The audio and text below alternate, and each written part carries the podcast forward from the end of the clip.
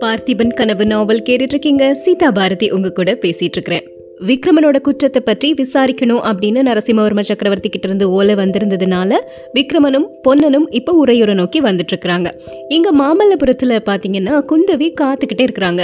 விக்ரமனும் பொன்னனும் வருவாங்க. வந்ததுக்கு அப்புறமா அந்த கப்பல்ல ஏறி செண்பகத்தீவுக்கு போகணும் அப்படின்னு அவங்க திட்டமிட்டு இருந்தாங்க அதனால ஒவ்வொரு கணமும் அவங்க ரெண்டு பேருடைய வருகையையும் எதிர்பார்த்து அவங்க காத்துட்டே இருக்கிறாங்க. ஒவ்வொரு நொடி பொழுது நகர்றதும் ஒவ்வொரு யுகம் நகர்ற மாதிரி அவங்களுக்கு இருக்குது. படபடப்போடவும் பதட்டத்தோடவும் இருக்கிறாங்க குந்தவி. ஆனா இப்போ விக்ரமனோட அதே கப்பல்ல போகணும் அப்படிங்கிற எண்ணத்தை குந்தவி மாற்றிக்கிட்டாங்க. அப்பா கிட்ட சொல்லிக்காம அந்த மாதிரி ஓடி போறது அவங்களுக்கு பிடிக்கல. நரசிம்மவர்ம சக்கரவர்த்தியின் பரந்த கீர்த்திக்கு அவங்களால ஒரு களங்கம் உண்டாக கூடாது அப்படின்னு நினைக்கிறாங்க. அதை விட விக்ரமன் முதல்ல கப்பல்ல ஏறி போனதுக்கு அப்புறமா தந்தை கிட்ட நடந்த விஷயங்கள் எல்லாத்தையுமே சொல்லி மன்னிப்பு கேட்டு அதுக்கப்புறமா விக்ரமனையே தான் கணவனா நினைச்சிருக்கிறேன் அப்படிங்கறதையும் சொல்லலாம் அப்படின்னு நினைக்கிறாங்க. உன்னுடைய கல்யாணத்துக்காக நான் எந்த முயற்சியும் செய்ய போறதில்ல. உன்னுடைய கணவனை நீயே தான் சுயம்பரம் செஞ்சுக்கணும் அப்படின்னு சக்கரவர்த்தி அடிக்கடி சொல்லியிருக்கிறாரு. அப்படி இருக்கும்போது எதுக்காக இப்போ ஓடி போகணும்? நாம கொஞ்சம் பொறுத்திருக்கலாமே அப்படின்னு குந்தவி நினைக்கிறாங்க. ஆனா அவங்களுக்கு அந்த பலி பீடத்துல நடந்த எந்த ஒரு விஷயங்களுமே தெரியாது. அதனால இப்படிலாம் கற்பனை செஞ்சுக்கிட்டு அந்த மகாபலிபுரம் அரண்மனையில இருக்கிறாங்க.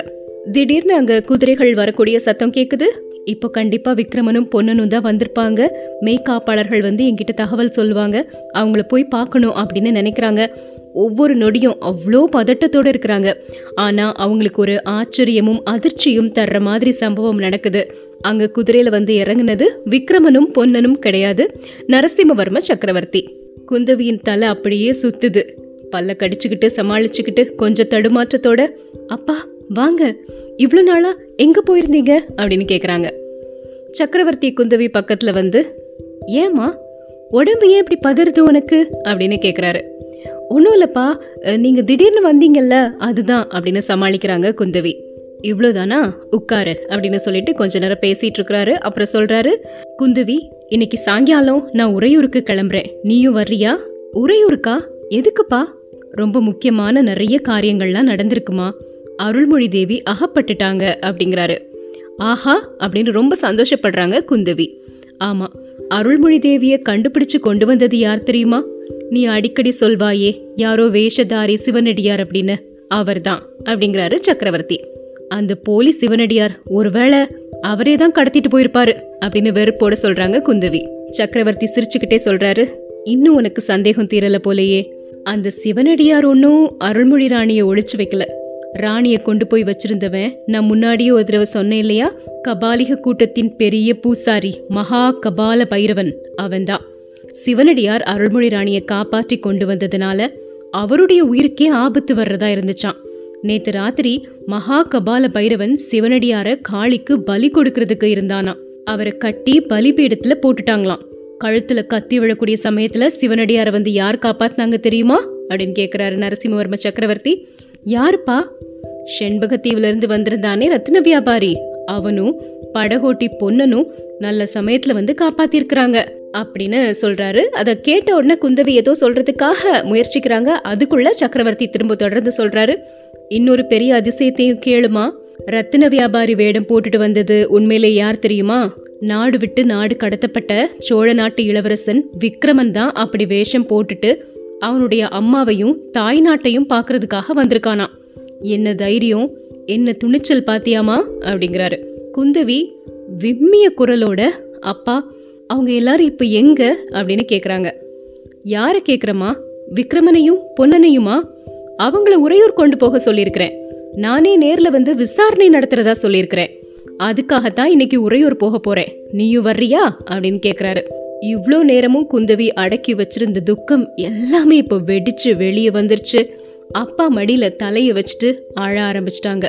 கதறி கதறி அழுறாங்க. தன்னோட பொண்ணு அழுறத பார்த்த உடனே நரசிம்மவர்ம சக்கரவர்த்தியின் கண்கள்லையும் ஓரத்துல கண்ணீர் வர ஆரம்பிச்சது. குந்தவியின் தலையை தடவி கொடுத்துட்டு என்னாச்சுமா? என்ன துக்கம் உனக்கு? உன் மனசுல எதையோ வச்சுட்டு சொல்லாம இருக்கிறியா? என்கிட்ட ஏன் மறைக்கிற? எதுவா இருந்தாலும் சொல்லு அப்படிங்கிறாரு. குந்தவி கொஞ்சம் கொஞ்சமா எல்லாத்தையும் சொல்றாங்க. காஞ்சி நகரத்து வீதிகளில் சங்கிலிகளால் கட்டப்பட்டுட்டு போன விக்ரமனை பார்த்ததுலேருந்து அவர் மேலே காதல் கொண்டதுலேருந்து மகேந்திர மண்டபத்தில் காய்ச்சலோட உணர்விழந்து கடந்த விக்ரமனை பல்லக்கில் ஏற்றி அழைச்சிட்டு போனதுலேருந்து இன்னைக்கு அவரை கப்பலில் ஏற்றி அனுப்புறதுக்காக உத்தேசிச்சு வச்சிருந்ததுலேருந்து எல்லாத்தையுமே சொல்கிறாங்க கடைசியில் அப்பா அந்த சோழ ராஜகுமாரனை நான் கணவனாக நினச்சிட்டேன். இன்னொருத்தரை என்னால் கல்யாணமே பண்ணிக்க முடியாது. மனசால நினைக்க கூட முடியாது அப்படின்னு சொல்லி அழுறாங்க. இதெல்லாம் கேட்டுட்டு சக்கரவர்த்தி அன்பு கனிந்த குரல்ல சொல்றாரு குந்தவி இந்த உலகத்துல அன்பு மட்டும்தான் நிஜம். மற்ற எல்லாமே பொய் தான் இரண்டு இளம் உள்ளங்கள் அன்பினால ஒன்று சேரும் போது அந்த உள்ளங்களுக்கு மத்தியில நின்று தடை செய்யறதுக்கு யாருக்குமே உரிமை கிடையாது. தாய் தகப்பனுக்கு கூட கிடையாதுதான். அதனால நீ சோழ நாட்டு இளவரசனை கல்யாணம் பண்ண நினைச்சனா அது ஒரு நாள் நான் தடுக்க மாட்டேன். ஆனா நமது பல்லவ வம்சம் நீதி நெறி தவறாதது அப்படின்னு புகழ் பெற்றது. பல்லவ சாம்ராஜ்யத்துல ராஜகுலத்தினருக்கும் ஒரு நீதிதான் ஏழை குடியானவனுக்கும் ஒரு நீதிதான். அதனால சோழ ராஜகுமாரன் விஷயத்துல ராஜ நீதி கிழங்க விசாரணை நடக்கும். குற்றத்துக்கு தகுந்த தண்டனை கிடைக்கும். அதுக்கப்புறமா நீ அந்த ராஜகுமாரனை கல்யாணம் பண்ணிக்க விரும்பினா நான் குறுக்க நிற்க மாட்டேன் அப்படிங்கிறாரு சக்கரவர்த்தி. நாடு விட்டு நாடு கடத்தப்பட்டவங்க திரும்பி வந்தாங்கன்னா அவங்களுக்கு என்ன தண்டனை கிடைக்கும் அப்படின்னு பதட்டத்தோட குந்தவி கேட்குறாங்க சாதாரணமாக மரண தண்டனை தான் கிடைக்கும். ஆனால் சோழ ராஜகுமாரன் விஷயத்தில் யோசிக்க வேண்டிய அம்சங்களும் இருக்குமா? விசாரிச்சு எது நியாயமோ அதுபடி செய்யணும். பல்லவ ராஜ்யத்துல நீதி தவறி எதுவுமே நடக்காது அப்படின்னு சொல்றாரு நரசிம்மவர்ம சக்கரவர்த்தி. அவங்க ரெண்டு பேருமே கிளம்பி உறையூருக்கு போறாங்க. உறையூர் அரண்மனை பயங்கரமா அலங்கரிக்கப்பட்டிருந்தது. எல்லாருமே வரப்போறாங்க. முக்கியமான காரியங்கள் நடக்க போகுது அப்படிங்கறதுனால எல்லார் முகத்திலயுமே நிறைய எதிர்பார்ப்பு இருந்துச்சு. சக்கரவர்த்தியின் சிம்மாசனத்துல இன்னும் சக்கரவர்த்தி வந்து அமரல. அந்த சிம்மாசனத்துக்கு ஒரு பக்கத்துல சிவனடியாரும் இன்னொரு பக்கத்துல சிறு தொண்டரும் இருக்கிறாங்க. சிம்மாசனத்தின் இன்னொரு பக்கத்துல சக்கரவர்த்தியின் குமாரன் மகேந்திரனும் குமாரி குந்தவியும் உட்கார்ந்துருக்கிறாங்க. அவங்களுக்கு பக்கத்துல அருள்மொழி தேவி இருக்கிறாங்க. இவங்களுக்கெல்லாம் பின்னாடி பொன்னனும் வள்ளியும் அடக்க ஒடுக்கத்தோட நின்றுட்டு இருக்கிறாங்க சக்கரவர்த்தியின் சிம்மாசனத்துக்கு நேர் எதிரே கொஞ்ச தூரத்துல பல்லவ சேனாதிபதியும் இன்னும் சில பல்லவ வீரர்களும் சூழ்ந்திருக்க விக்ரமன் கம்பீரமா தலை நிமிர்ந்து உட்கார்ந்திருக்கிறான். இப்படி அந்த மகத்தான சபையில மந்திரிகள் படைத்தலைவர்கள் தனாதிகாரிகள் பண்டிதர்கள் கலைஞர்கள் கவிராயர்கள் பிரபல வர்த்தகர்கள் எல்லாருமே உட்கார்ந்துருக்கிறாங்க. சக்கரவர்த்தி மட்டும்தான் வரணும். வேற எல்லாருமே வந்துட்டாங்க. அந்த சமயத்துல சிறு தொண்டர் எந்திரிக்கிறாரு. உங்ககிட்ட நான் ஒரு சில முக்கியமான விஷயங்களை சொல்லணும் அப்படிங்கறது சக்கரவர்த்தியின் கட்டளை அப்படின்னு சொல்லிட்டு பேச ஆரம்பிக்கிறாரு. வீர சொர்க்கம் அடைந்த என்னுடைய அருமை தோழராகிய பார்த்திப சோழ மகாராஜாவின் புதல்வர் விக்ரம சோழர் இப்போ உங்க முன்னாடி குற்ற விசாரணைக்காக நிறுத்தப்பட்டிருக்கிறாரு. சக்கரவர்த்தியின் தண்டனையை மீறி அவர் இந்த நாட்டுக்குள்ள திரும்ப வந்ததுக்காக அவரை விசாரணை செஞ்சு உங்க எல்லாரினுடைய அபிப்பிராயத்தையும் கேட்டு சர்வ சம்மதமான நியாய தீர்ப்பு கூறணும் அப்படிங்கிறது தான் சக்கரவர்த்தியின் விருப்பம். அதுக்காகத்தான் இந்த சபை கூடியிருக்குது. நீங்க அபிப்பிராயம் சொல்றதுக்கு முன்னாடி எல்லா விவரங்களையும் தெரிஞ்சுக்கணும். விக்ரம சோழர் சக்கரவர்த்தியின் கட்டளையை மீறியது குற்றம்தான். ஆனா அதுக்கு அவர் மட்டும் பொறுப்பாளி கிடையாது. இதோ என் பக்கத்துல இருக்கிறாரே என்னுடைய தோழர். அவர்தான் அதுக்கு பெரும்பான்மையான பொறுப்பை ஏத்துக்க முன் வந்திருக்கிறாரு. அப்படின்னு சிறு தொண்டர் சொன்ன உடனே சபையில இருந்த எல்லாருடைய கவனமும் சிவனடியார் மேல திரும்பிச்சு. அவருடைய முகத்துல இருந்த அந்த தேஜஸ பார்த்து எல்லாருமே பிரமிச்சு போறாங்க. தொடர்ந்து சிறு தொண்டர் பத்து வருடங்களுக்கு முன்னாடி பார்த்திப மகாராஜா போர்க்கோலம் பூண்டு உறையூர்ல இருந்து கிளம்புனதையும் வெள்ளாற்றங்கரையில நடந்த பயங்கரமான யுத்தத்தையும் சபையோருக்கு ஞாபகப்படுத்துறாரு. பார்த்திப மகாராஜா சிவனடியார் கிட்ட என்னுடைய மகனை வீர சுதந்திர புருஷனா வளர்க்கணும் அப்படின்னு வரம் கேட்டாரு. சிவனடியார் அப்படி வரமும் கொடுத்துட்டாரு. தொடர்ந்து சிவனடியார் உறையூருக்கு வந்து அருள்மொழி தேவியை பார்த்து தேற்றியதிலிருந்து விக்ரமன் சுதந்திர கொடிய நாட்ட முயன்றது. நாடு விட்டு நாடு கடத்தப்பட்டது. செண்பகத்தீவுக்கு அரசனானது. அங்கிருந்து இங்க தப்பிச்சு வந்தது. அப்புறம் அந்த கபால பைரவரோட நடந்த சண்டை. இப்படி எல்லா விவரங்களையுமே எல்லாருக்கும் எடுத்து சொல்றாரு சிறு தொண்டர் கடைசியா சபையோர்களே உங்ககிட்ட ஒன்று கேட்க விரும்புறேன். என்னுடைய தோழர் சிவனடியார் போர்க்களத்துல பார்த்திப மகாராஜாவுக்கு கொடுத்த வாக்குறுதிய நிறைவேற்றிட்டாரு அப்படின்னு நினைக்கிறீங்களா? பார்த்திப மகாராஜாவின் குமாரர் விக்ரமன் சுதந்திர புருஷரா வளர்க்கப்பட்டிருக்கிறாரா அப்படின்னு கேக்குறாரு.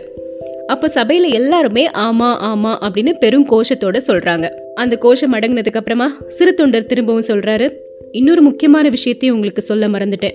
போர்க்களத்துல பார்த்திப மகாராஜாவுக்கு சிவனடியார் வாக்குறுதி கொடுத்ததுக்கு அப்புறம் மகாராஜா இவரை பார்த்து சுவாமி நீங்க யாரு? அப்படின்னு கேட்டாரு. அப்போ சிவனடியார் தன்னுடைய பொய் ஜடா மகுடத்தை எடுத்துட்டு உண்மையான ரூபத்தோட தோன்றினாரு.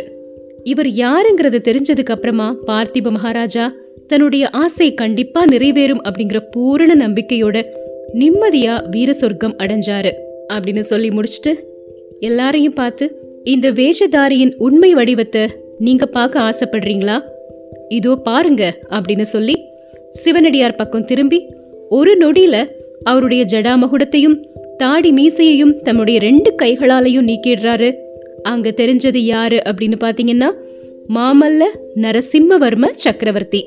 அவருடைய கம்பீர முகத்தை எல்லாரும் பாக்குறாங்க. அந்த சமயத்துல சபையில மகத்தான அல்லோல கல்லோலம் ஏற்பட்டது.